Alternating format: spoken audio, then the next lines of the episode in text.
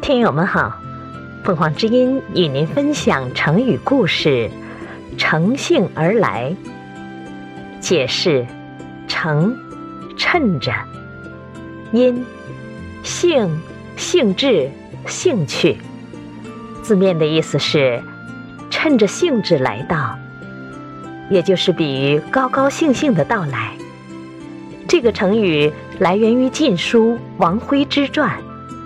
徽之曰：“本乘兴而来，兴尽而返，何必见安道耶？”王徽之是东晋时的大书法家王羲之的三儿子，生性高傲，不愿受人约束，行为豪放不拘。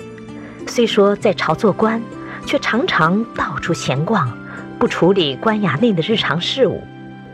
后来。他干脆辞去官职，隐居在山阴（今绍兴），天天游山玩水，饮酒吟诗，倒也落得个自由自在。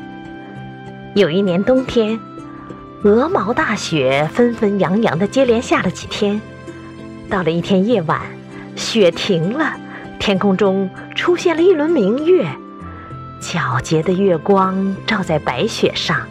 好像到处盛开着晶莹耀眼的花朵，洁白可爱。王惠之推开窗户，见到四周白雪皑皑，真是美极了。顿时兴致勃勃地叫家人搬出桌椅，取来酒菜，独自一人坐在庭院里慢斟细酌起来。他喝喝酒，观观景，吟吟诗，高兴得手舞足蹈。忽然，他觉得此情此景，如能再伴有悠悠的琴声，那就更动人了。由此，他想起了那个会弹琴作画的朋友戴逵。嘿，我何不马上去见他呢？于是，王徽之马上叫仆人备传徽奖，连夜前往，也不考虑自己在山阴，而戴逵在陕西。两地有相当的距离，月光照泻在河面上，水波粼粼，船儿轻快地向前行，沿途的景色都披上了银装。